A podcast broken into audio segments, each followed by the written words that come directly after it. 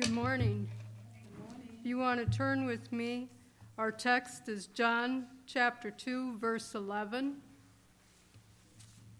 John chapter 2, verse 11. This beginning of signs Jesus did in Cana of Galilee and manifest his glory, and his disciples believed in him.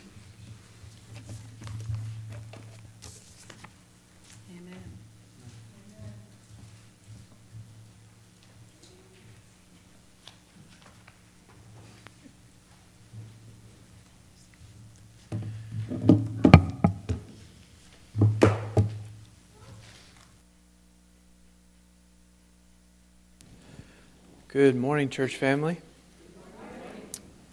I hope you had a wonderful week. Um, it's been uh, some warm, dry weather, and uh, all the farmers around us were putting in seeds in the ground. It was very dusty, um, and now I think they're probably all praying for rain. It's been very dry, but um, unseasonably warm. Let's go ahead and pray. Um, this is our uh, for our um, communion sermon this morning. Kind Father in heaven, uh, Lord, just one more time we approach your throne of grace as we are preparing for our sermon this morning. We pray for your Spirit to be with us, to, to fill us, and to draw us closer to you in some way. Lord, help us to be more like you. Help us to reflect your character. Help us to do your will. And uh, Lord, help us to understand the significance, the real significance of this service. We pray these things in Jesus' name. Amen. Our story today is uh, John chapter 2. This is uh, the story of the wedding supper in Cana. Um, it's the very beginning of Jesus' ministry, and he has been invited to a wedding. We're going to turn there in John chapter 2, or you could turn there. I'll start turning there. Um, Jesus is there at a wedding feast. Presumably, he's probably close family ties of some sort to this family. And um, he is uh, there enjoying the wedding feast. This is the beginning of his ministry. So, John chapter 2. And we'll read through the passage, part of the passage together. I feel a little hot. Um, let's see here. So, John chapter 2, um, and in this Jewish wedding, in a Jewish wedding, the, the feast would last sometimes uh, days or even weeks, depending on the well being, the welfare, sorry, the, the, how wealthy the family was. And so, as they're putting on this wedding feast, the family is responsible for feeding and uh, providing ample food and drink for all those who are attending. So this is many days. This is a, quite a burden on the family. Um, we gather from this story that Jesus is not a he's not a killjoy. He's not a my as my mic my I just feel like it is really loud. Um, just there we go. Thank you so much. Um, and uh, thank you so much to our AV team. They're, uh, we, we desperately need them, and uh, oftentimes they don't get the thanks that they need uh, or deserve because of all that they do. So thank you so much, Rick. Um, and so there's a lot going on here in this passage. Um, and let's go ahead and read through this together. This is the very beginning of Jesus' ministry. The book of John highlights this as being one of the, the beginning of Jesus' miracles in and his followers began to believe on him from that day. Let me see. I'll just start in chapter in, in verse 1. It says, On the third day there was a wedding in Cana of Galilee, and the mother of Jesus was there. Now both Jesus and his disciples were invited to the wedding. And when they ran out of wine, the mother of Jesus said to him, They have no wine. And Jesus said to her, Woman, what does your concern have to do with me? My hour has not yet come. And don't, um, this, this isn't a, a harsh rebuke from Jesus. We're reading it from our English kind of modern way, but Jesus would have been, you need to think of it more like, Dear woman, Why are you trying to involve me in this? Um, this is uh, something that perhaps she was, um, you know, kind of prompting him to work some sort of miraculous thing. We, we see that he follows through eventually. But what one thing I want to highlight about this is Jesus' ministry, he's showing us, is not governed by his mother. It's not governed by a human institution, a human entity at all. Um, we find throughout Jesus' ministry, he says he only does what his father is prompting him to do. Whatever his father is, is asking him to do, causing him to speak, causing him to do, he says that's what um, he does. And so we find, at least in this text, he is not doing the biddings of family. He's not doing the biddings of, um, uh, so that anyone would be able to say that he was governed by or he did, uh, his ministry was of human origin. And so his closest tie, probably on, on in his human life, was to his mother, and he is basically kind of saying, It's, it's not time yet. Um, and he goes on. And his mother goes from, you know, kind of prompting him, asking him to do something as a son, and then she goes on, and his mother says to the servants, Whatever he says to you, do it. Um, so now it, the tables turn a little bit where she is she is pointing out he, he's no longer somebody I'm, I'm speaking to as a son, but now he's the Lord. He's the one that we do whatever he says. Whatever he says, we do as his servants. And so she's, she's, she's, the, the transition's happening, but it's not, it's not blatantly pointed out for us. Let's keep going through the text. Now, there were set there six water pots of stone according to the manner of the purification of the Jews, containing 20 or 30 gallons apiece. Jesus said to them, Fill the pot, water pots with water. And they filled them up to the brim. And he said to them, Draw some out now and take it to the master of the feast. And they took it. And when the master of the feast had tasted it, that the water, the water that was made wine, and did not know where it came from, but the servants who had drawn the water knew, the master of the feast called the bridegroom, and he said to them, Every man at the beginning sets out the good wine, and when the guests have well drunk, then the inferior. You have kept the good wine until now. This is the beginning of signs Jesus did in Cana of Galilee and manifested his glory, and his disciples believed in him there. There's a lot going on in this passage. There's lots of things. Um, I want to highlight a few things. Um, back in verse 10, um, the governor of the feast, the one who's overseeing it, he says, Every man at the beginning sets out the good wine, and when the guests have well drunk, then the inferior, however, you have kept the good wine until now. Um,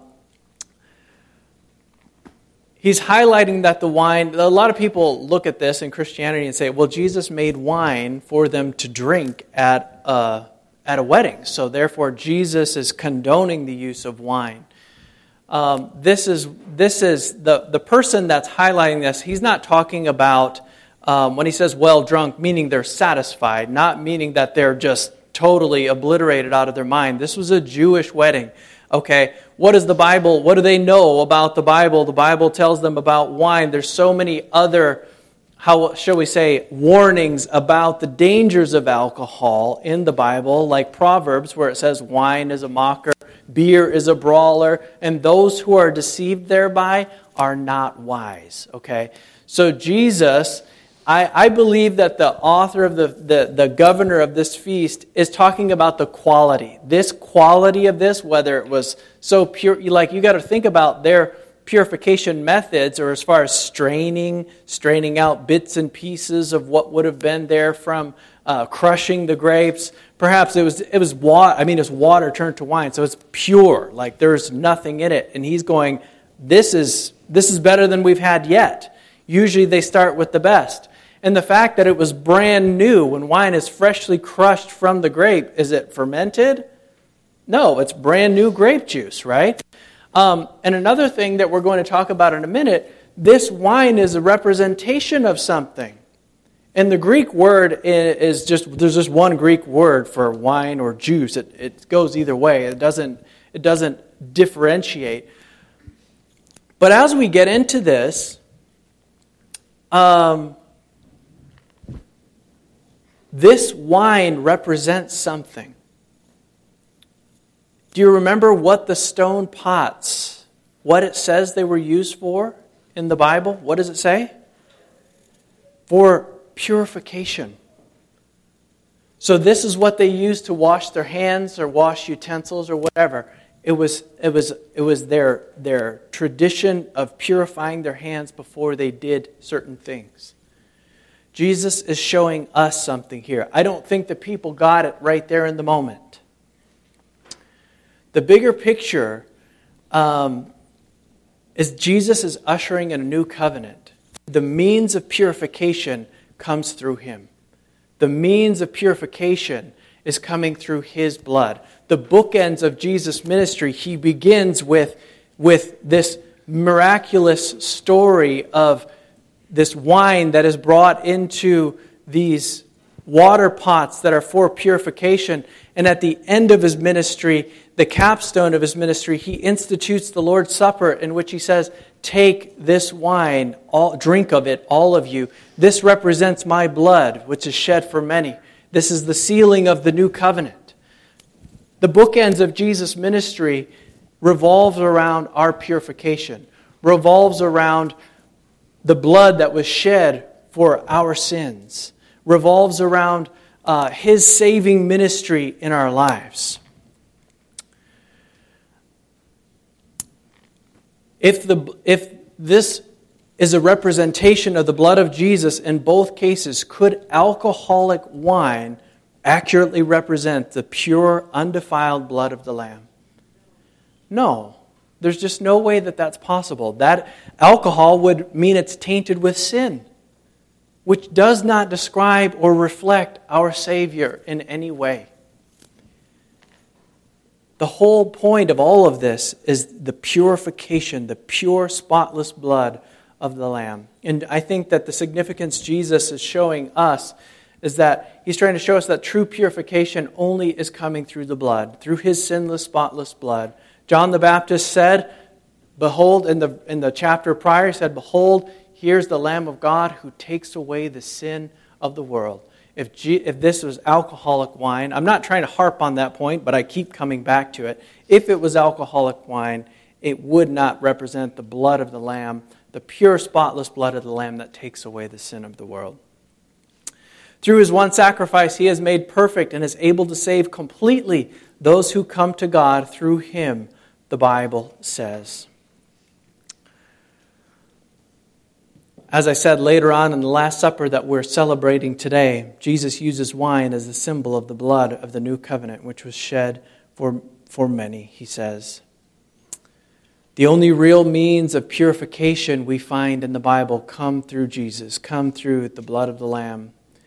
This was the very, the bookends of his ministry begin with this representation. He's ushering in a new covenant. And I think the words of that governor of that feast are also telling, you know, Jesus is ushering a new and better covenant. He said, This is better than what we've been drinking all along. He doesn't know what he's saying. I believe they're almost inspired words that Jesus is ushering in a new and better covenant that is based on God's promises to us and not on our promises to Him. It's based on His ability to change our lives and not on our ropes of sand promises to God. Do not miss the meaning of this institution. This, the, the emblems that we will receive today are symbolic. There's, I cannot emphasize this enough. Based on the world we live on, based on events of this week. This supper is symbolic of us receiving Jesus Christ as our Savior and Him coming into our lives and purifying every aspect of our life. Not part of our life, not for two hours on Sabbath. He is transforming our life at home, at work, Every nook and cranny of our life, He wants to come in and clean out the sinful part of it. We have to get that. He is in the business of transforming who we are. He is admonishing us to repent, to turn away from our sinful life, away from our sinful lusts. And He is saying, I have the power to help you to do that. This is symbolic of us accepting and receiving Jesus in our life every single day. Because, because of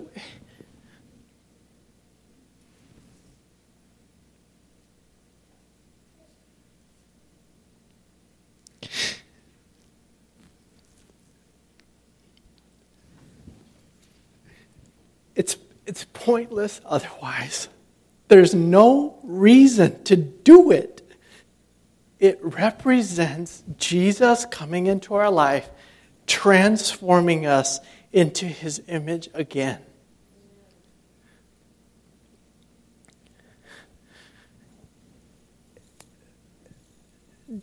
James puts it this way. He says, he says, if a person claims to be religious, but they can't bridle their tongue, their religion is vain. Meaning, if it's not changing your life, then why are you even doing it? What's the point? There's no power in it.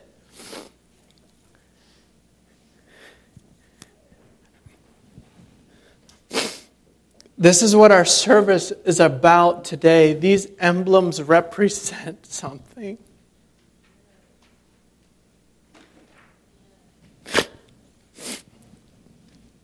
It's, it's a representation of Jesus transforming who we are, cleaning out the sin of our lives, and helping us to be like Him.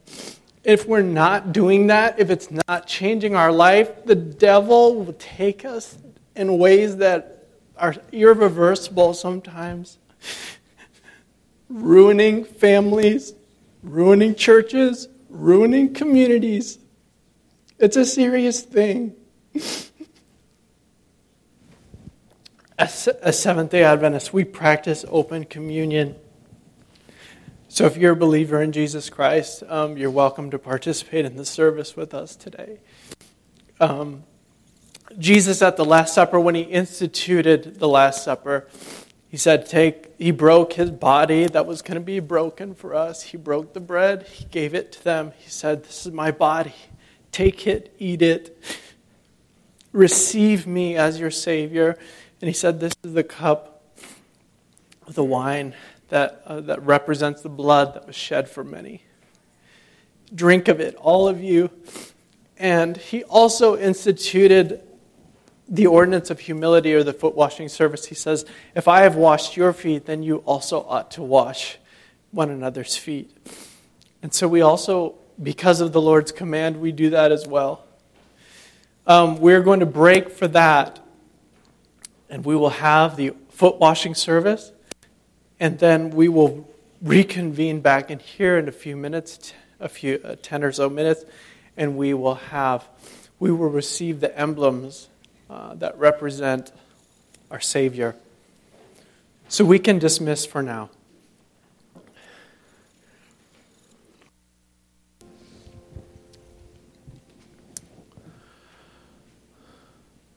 As Jesus went up to the Mount of, as Jesus was having the Last Supper with his um, disciples, he, um, we know the story of he was giving us the symbology of how the bread represents his broken body and the blood that would be shed and would confirm the covenant, covenant for many. Um, and Jesus wants to live in each one of us, and he wants, to, he wants us to reflect him. He wants us to reflect His character. He doesn't want us to, to hide aspects of our lives from Him. He wants us to be like Him in every way. And that's what this service very much symbolizes is our receiving of Him as our Savior and the work that He wants to do in our lives. And so now we'll have the deaconesses uncover.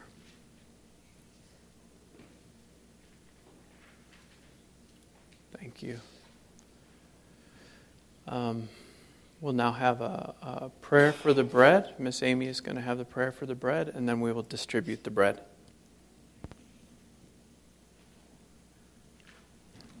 Dear Jesus, thank you that you are the bread of life. Amen. That you were willing to come from the glories of heaven all the way down to this dark, decrepit world to save us. Amen. And thank you that in every way throughout your word you have continued to point to yourself, that you reminded the Pharisees that that manna that they continued to look at as something wonderful all represented you, and I praise Amen. you for that. And I pray, Lord, that each one of us here, the things that we have known and seen,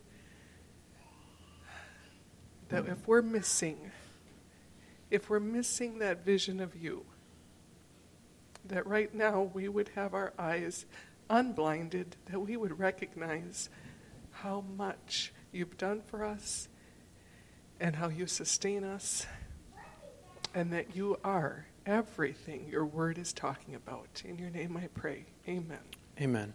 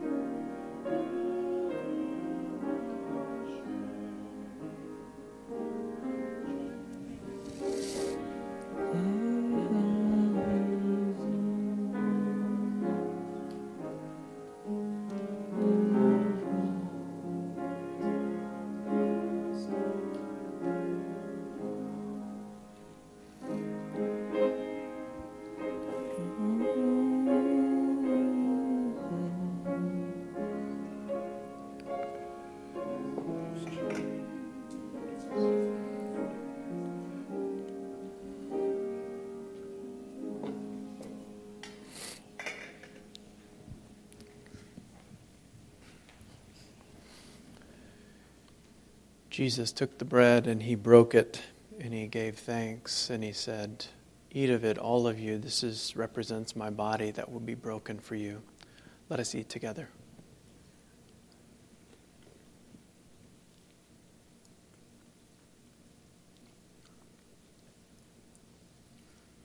And when he had finished the bread, he took the cup and he and gave thanks and he asked them to drink of the cup and how it represented his blood that would be shed for them. And now Rick is going to have a prayer for the juice, and we will then distribute the juice. Let's pray together.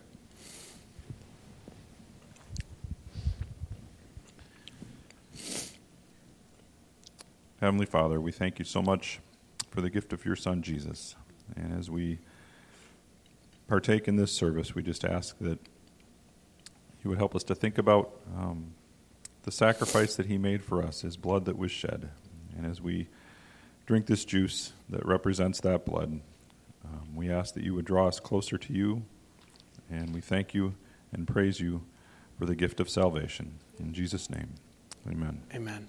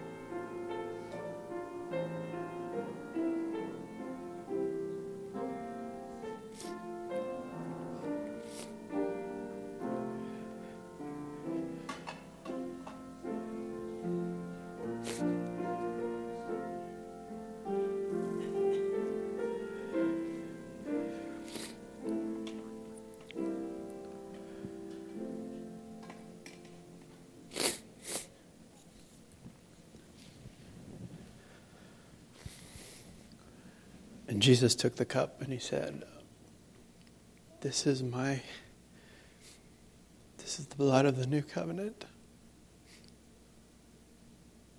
And he, he asked them all to drink of it because he wanted, he wanted salvation to be for everyone. Let us drink together.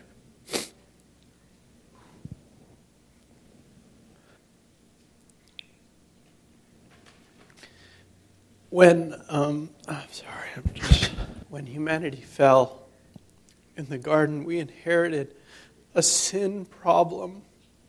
And Jesus is the remedy for that problem.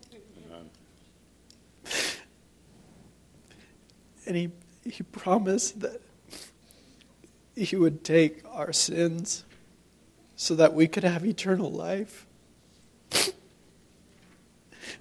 And he, and he said at the Last Supper, he said, He's providing the solution. And he said, I won't drink of this cup again until I drink it new with you in the kingdom. So he's providing the solution, but he's also pointing us forward to the day when we will spend eternity with him. Please, just, I just invite you to accept Jesus as your Savior and to let Him have every area of your life. not some, not part of it, every aspect of your life. Because if we don't, the devil will take that part and it will lead us in a path of destruction.